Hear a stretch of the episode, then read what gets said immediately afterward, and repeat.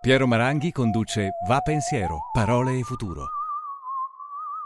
Una produzione Classica acca di Sky Canale centotrentasei, in collaborazione con Intesa San Paolo.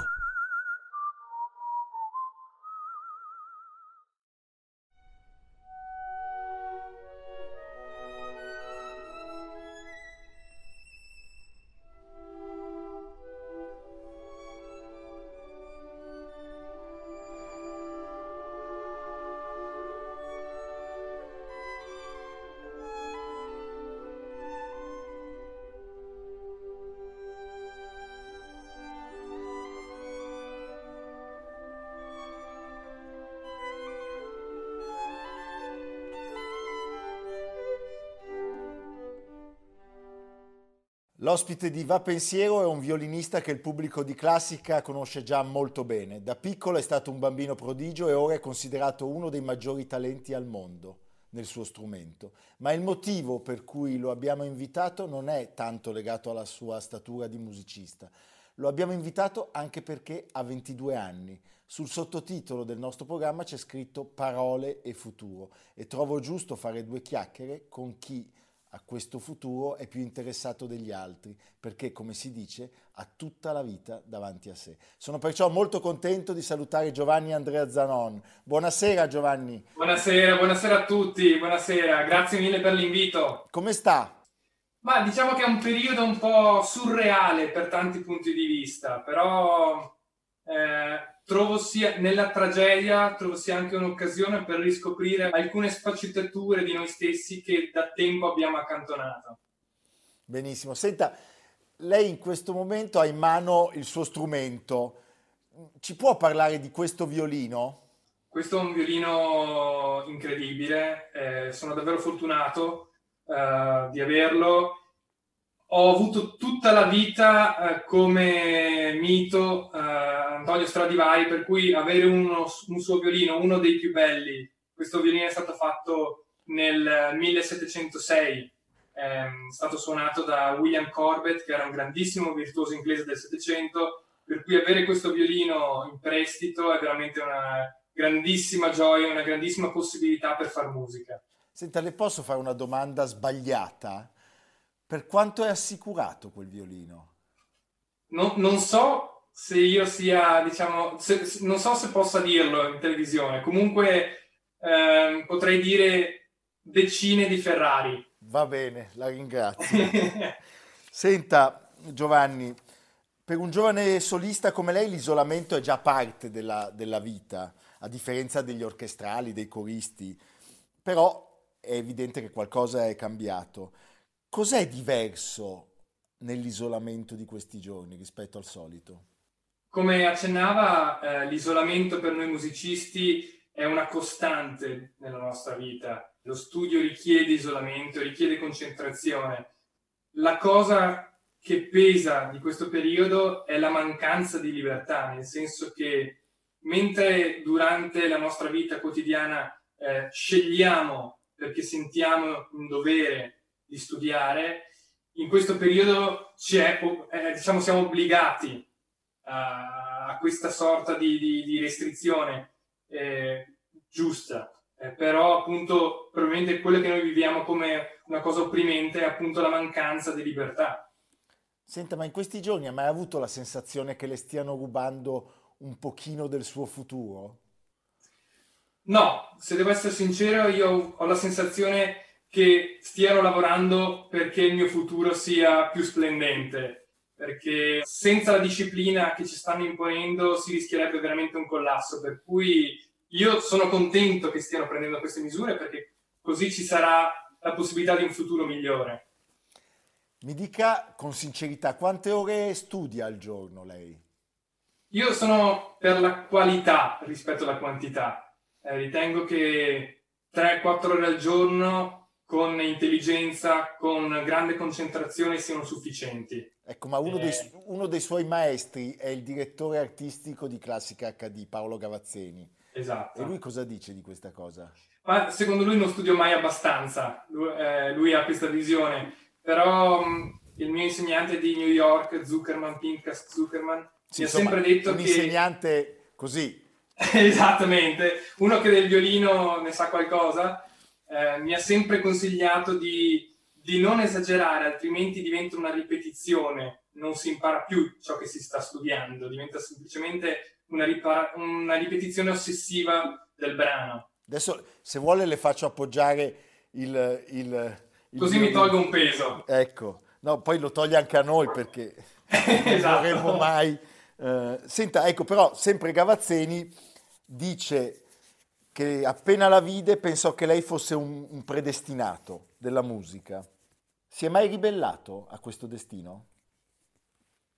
Mi sono ribellato, um, diciamo, più volte, ma inconsciamente non l'ho mai fatto con decisione, per fortuna, perché probabilmente anche da piccolo, uh, sebbene la fatica fosse molta, comunque sentivo una forza dentro di me che mi spingeva a voler studiare e a voler fare musica. A voler studiare no, fino a qualche anno fa no, ma a voler fare musica sì. Per cui per fortuna non ho mai avuto decisione nel ribellarmi e questo mi ha permesso di continuare il mio percorso musicale.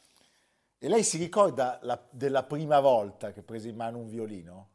No, no, no, diciamo abbiamo dei video, abbiamo delle immagini eh, che diciamo...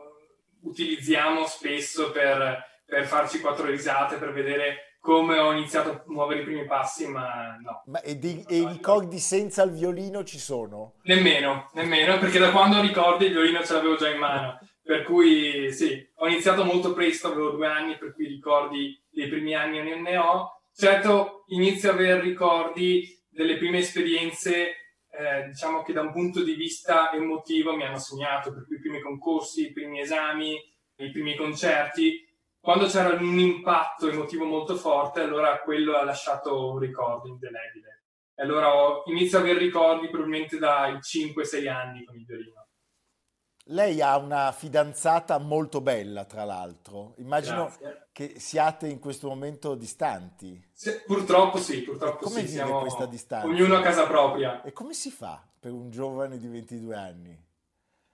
Diciamo che io, eh, da quando ci conosciamo, ehm, ho sempre vissuto un po' all'estero. Il primo periodo ero a New York, per cui comunque c'era una grande distanza.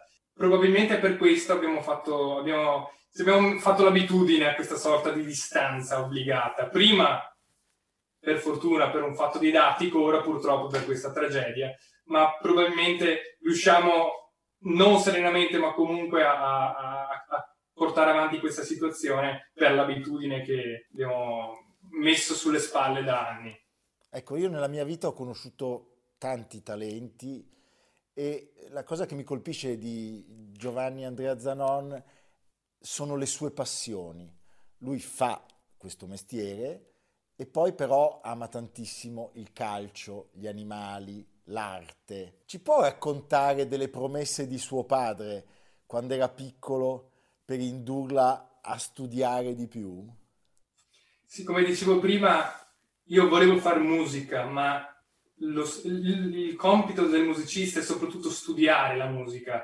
Eh, il fare musica avviene solamente in teatro, per cui eh, ovviamente tutta la, tutta la parte di lavoro vero del musicista per me era inconcepibile. Quando avevo quattro o cinque anni volevo correre fuori a giocare, per cui i miei genitori hanno avuto la furbizia di farmi percepire lo studio sempre come una sfida, sempre come eh, non un concorso, eh, ma comunque come un premio da raggiungere, raggiungere un premio con lo studio, per cui si sono inventati questo metodo per il quale eh, se io raggiungevo una, un tot di ore di studio oppure facevo un esame, facevo un concorso, loro mi compravano un animale da cortile, quindi un'oca, una gallina, un'anatra, e, ed era il mio passatempo preferito, nel senso che io quando non ero a scuola e non studiavo ero nel giardino con tutti questi animali a rincorrerli. E quanti sono diventati gli animali? Dopo... Tanti, decine e decine di galline e... che poi purtroppo sono finite tutte in frigo quando abbiamo cambiato casa. Io ne ero inconsapevole, io pensavo fossero eh, andate all'ospizio, ma ogni sera per due anni abbiamo mangiato pollo. Senta, il violino, come abbiamo detto, è entrato nella sua vita a, a, a due anni, credo, prestissimo, grazie anche a sua sorella maggiore che... Eh, ne faceva già eh, ampio uso a quattro, credo. E suo padre notò che grazie al violino lei riusciva ad addormentarsi. Qual è il ruolo di suo padre nella sua vita? Ma il ruolo di mio padre è... I ruoli di mio padre sono molti, è stato padre, è stato guida, è stato insegnante. Eh, lui è stato il mio primo insegnante di violino, in quanto si è comprato un libro che spiegava come approcciare il violino e fatalità, il, lo scrittore di quel libro era l'insegnante dell'insegnante con cui ho studiato a New York, per cui tutto è ritornato. No, questo è stupendo. Certo, perché era un libro famoso di Galamian, che è stato per molti anni l'insegnante di Zukerman a New York, per cui tutto è ritornato. Ma eh, per ritornare a mio padre, appunto, è stata una figura molto importante, indubbiamente, come è stata mia madre, che mi ha dato l'altra parte, no? Servono sempre, eh, il peso va sempre bilanciato. Per cui sicuramente sono state due figure molto importanti nella mia crescita personale e musicale. Senta, lei è tifoso? Certo. Io ho sempre avuto un amore viscerale per il calcio, ma non per la squadra che tifavo, proprio nella sensazione che si prova nell'essere in un campo da calcio, nella sensazione di libertà che mi dava, ma non a livelli agonistici, proprio a livelli amatoriali a me è sempre dato una gioia incredibile. Ma, e il maestro Gavazzeni cosa ne dice? È un rischio, è un rischio da non correre. Per, per le sue cui, mani. Eh, certamente, è un rischio troppo grande. Allora adesso ci vado solo di nascosto, senza avvisare. Ma lei in che ruolo gioca? Un po' tutti. Io sono sempre stato ala, perché sono molto veloce. Però difensore, terzino, a parte il portiere ovviamente, per eh, ovvie ragioni. Tutti gli altri ruoli sono sempre piaciuti. La vita di Giovanni Andrea Zanon è la vita di un prodigio. A tre anni e mezzo entra in conservatorio, a tredici si diploma in violino. Nel frattempo vince molti concorsi e a quattordici anni in Russia è stato il primo non russo a vincere un importantissimo concorso. Poi a quindici anni, su suggerimento di Zubin Mehta, va a New York dal maestro Zukerman, come ci ha raccontato. E aveva solo quindici anni e il limite di età era quello di venti venticinque anni. Lui riuscì a arrivare primo su tremila allievi e quindi fu ammesso. In tutto questo c'è una normalità che in qualche modo è mancata a Giovanni Andrea Zanon, glielo chiediamo. Se devo essere sincero, no, nel senso che la mia vita è sempre stata legata al violino, è sempre stata legata alla musica, per cui io l'ho vissuto sempre come un percorso, come un crescendo di impegni che naturalmente doveva ricadere su questo trasferimento a New York. Perché lei aveva, aveva quindici anni.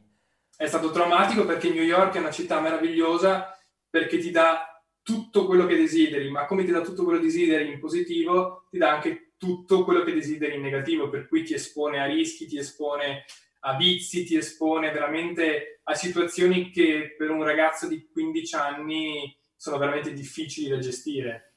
Castelfranco Veneto, New York. Che tra l'altro mi fa venire in mente, non vorrei dire una scempiaggine, che c'è un altro illustre personaggio della nostra storia che da Castelfranco Veneto è finito a New York. Sto parlando di Lorenzo da Ponte, o mi sbaglio? Beh, Lorenzo da Ponte non è propriamente di Castelfranco, ah, no, è più verso Montebelluna, più verso la zona, sì. Non è di Castelfranco. Non è di Castelfranco. Noi abbiamo avuto Giorgione di, no, beh, vabbè, di però, grande. Però Giorgione non è andato a New York. Non è andato a New York, per fortuna. Per fortuna. Per fortuna.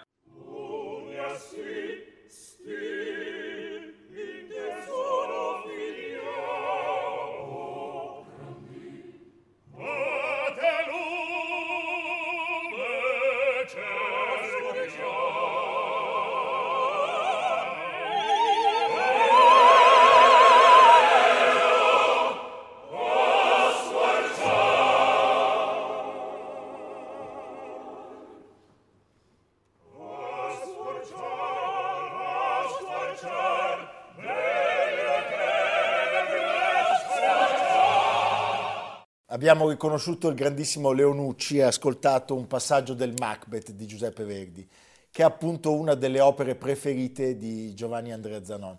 Ora vorrei fare un gioco con lui, che spesso fa con i suoi ospiti il mio amico Fabio Fazio. Qui va il plauso di tutti noi per il lavoro straordinario di puro servizio pubblico che sta svolgendo su Rai due. Il gioco delle quattro opere preferite con lei voglio fare. Quali sono le altre tre opere che ama di più? Allora, Non le metto in ordine, dico Macbeth, Parsifal, Traviata e in testa a testa tra Rigoletto e Tosca. Metto la Tosca per avere anche un altro, esatto, okay, un altro autore. Allora, mettiamo Parsifal contro Tosca da una parte e Traviata contro Macbeth dall'altra. Chi, chi passa il turno? E qua bisogna rispondere, eh? Parsifal e Tosca.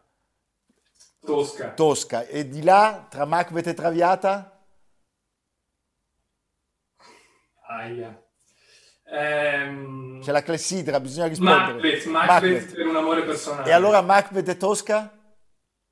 Macbeth. Vince Macbeth, vede? Abbiamo messo anche... Ma sa perché? Ma sa perché? Perché, perché io, io all'opera ci sono sempre stato portato per forza. Eh, mi ci portavano i miei genitori, ma non volevo mai andarci, la consideravo una cosa noiosa.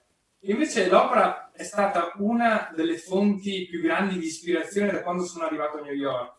E infatti proprio New York, dopo un periodo in cui ero caduto un po' in depressione perché non parlavo l'inglese, quindi mi ero isolato, sono uscito per la prima volta andando al Metropolitan, al Metropolitan Opera, e c'era proprio il Macbeth di Verdi. E io ne sono rimasto talmente affascinato, mi sono talmente innamorato di quell'opera che per i due mesi successivi ho ascoltato tutti i giorni il Macbeth. Pensi che l'ultima opera che ho visto al Metropolitan è il Macbeth, vede?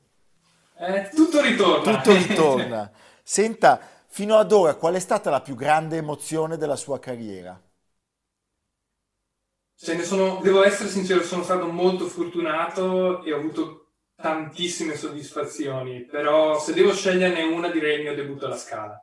È un teatro unico al mondo, un teatro impareggiabile, ha l'emozione che offre quel palco è qualcosa di indescrivibile. Con che brano ha debuttato alla Scala? Il concerto di Mozart. Mi ricordo ancora uscire su quel palco e iniziare dopo l'ouverture dell'orchestra, si creano quegli attimi, di seco- quei secondi di silenzio che veramente sono impagabili. Lei è un credente sensibile, ha un padre spirituale che ho anche incontrato una volta, Don Paolo. Esatto. State parlando in questo periodo di quello che sta succedendo? Sì, noi abbiamo una, una relazione molto amichevole, per cui ci sentiamo spesso anche solamente per chiederci come stiamo. Però ovviamente ritengo che questo periodo ci offra uh, un'opportunità di riflettere che raramente ci è capitata negli ultimi anni, nel senso che in questa tragedia ci troviamo chiusi nelle nostre case e abbiamo l'opportunità di accantonare la frenesia dei giorni, dei nostri giorni, e di riflettere più sugli aspetti profondi di noi stessi, della nostra personalità. E allo stesso modo uh, noi musicisti, noi strumentisti abbiamo una grande occasione per rivedere, ripassare tutte quelle che sono le basi strumentali dei, dei nostri strumenti, nel mio caso del violino, e quindi nella ricerca di un suono, nella ricerca delle sfumature. Credo sia un'occasione anche per leggere, per guardare dei film, per stare con la famiglia, per imparare a conoscerci meglio. Senta, a proposito di un altro Paolo, Paolo Gavazzeni, che cosa le ha insegnato in questi anni? Ma io devo tantissimo a Paolo Gavazzeni, perché è stato eh, la prima persona che veramente ha creduto in me. Io ero veramente un, un ragazzo di quattordici anni quando ci siamo conosciuti, anzi ne avevo tredici.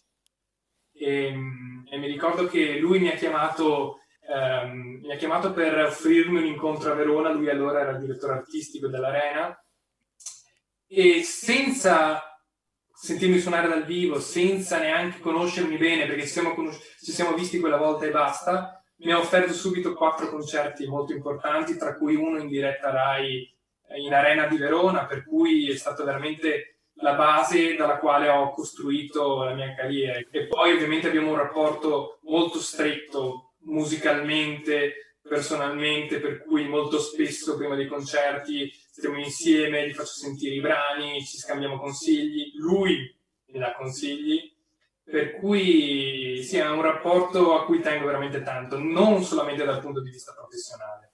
Ecco, mi dica una cosa, ha parlato di costruire poco fa, si può costruire il talento? Ma io, io ho una concezione un, un po' diversa del talento, io non, la, io non ritengo il talento una cosa così rara, credo che tutti noi siamo pieni di talento.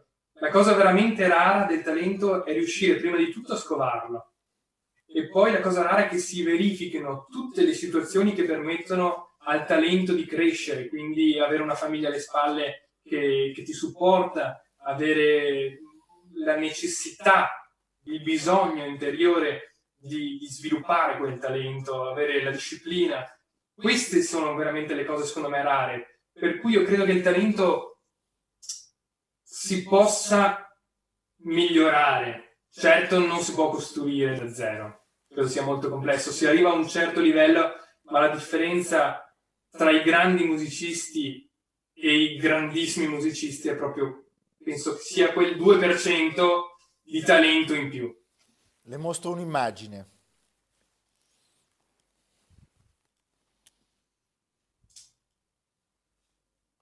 Abbiamo visto un'immagine della celebre scultura di Gian Lorenzo Bernini, Apollo e Dafne. Io ho avuto la fortuna di incontrare Giovanni Andrea Zanon proprio nelle sale della Galleria Borghese, un pomeriggio, due anni fa mi sembra, nei giorni della mostra che era stata appunto dedicata a Bernini. E mi ha colpito tantissimo la sua sensibilità profonda per l'arte. In questo tempo così terribile, tutti i nostri ospiti parlano della necessità di cultura, di arte, di bellezza. Ci può dire qualcosa? Per, per la mia visione l'arte è veramente l'essenza di tutto. L'arte eh, è uno scopo irraggiungibile ma che va sempre coltivato. Eh, ritengo che veramente l'arte e la fede, possiamo paragonare queste. L'arte è veramente l'unica cosa che si avvicina alla fede, che dà la sensazione di aver raggiunto qualcosa. Eh, per me l'arte è tutto. Io ogni volta che, che faccio un viaggio per un concerto cerco sempre di tagliarmi uno spazio, come è successo quella volta a Roma in cui ci siamo incontrati, per visitare una mostra, per visitare un museo, perché credo sia come io al, almeno personalmente ho la necessità di vedere dell'arte. Noi in Italia eh, siamo pieni di forme artistiche, noi usciamo, io almeno da Veneto Eh, faccio venti chilometri e sono a Venezia, ne faccio trenta e sono a Verona. Abbiamo una quantità di arte intorno a noi veramente indescrivibile e dobbiamo imparare ad apprezzarla. Siamo troppo abituati ad avercela intorno a noi, non riusciamo più veramente ad, ad identificarla, per cui credo sia molto importante e, e in, questi, in questi momenti credo che l'arte sia una, una via d'uscita dalla sofferenza eh, veramente. Insieme alla fede, se uno è credente, credo sia l'unica via d'uscita.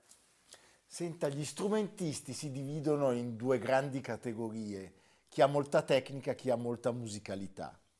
Lei certamente è dotato di una tecnica straordinaria e però ha un'incessante eh, inclinazione per la ricerca di un suono.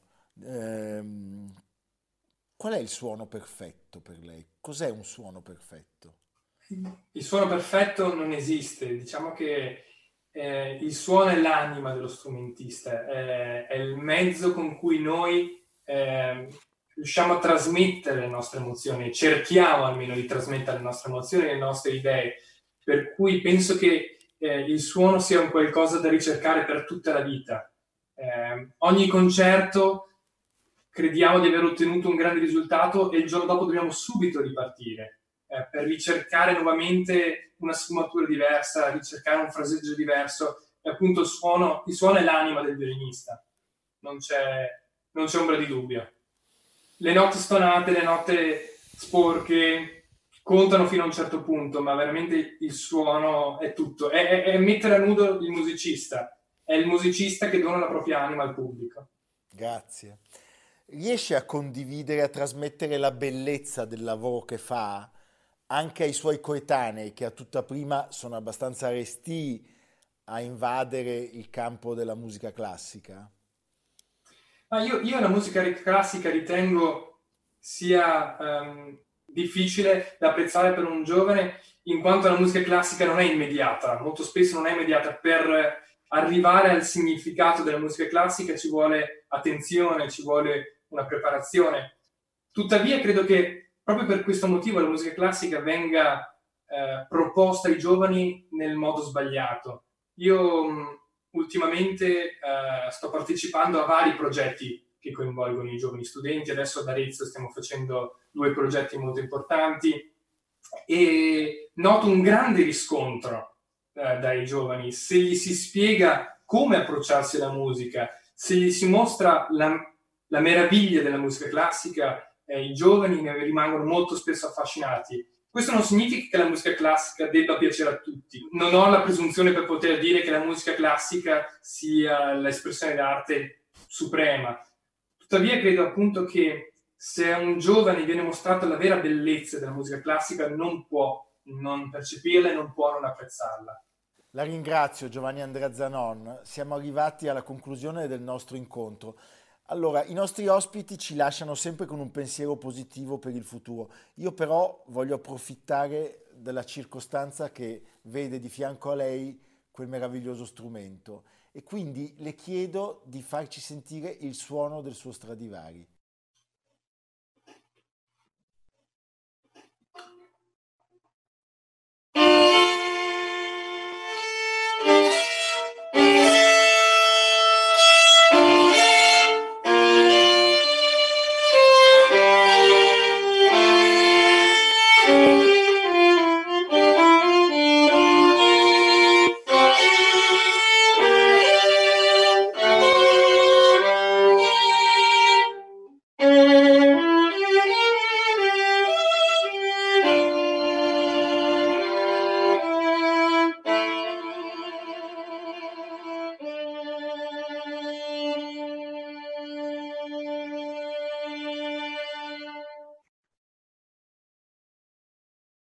Al finale della ciaccona di Bach per violino solo.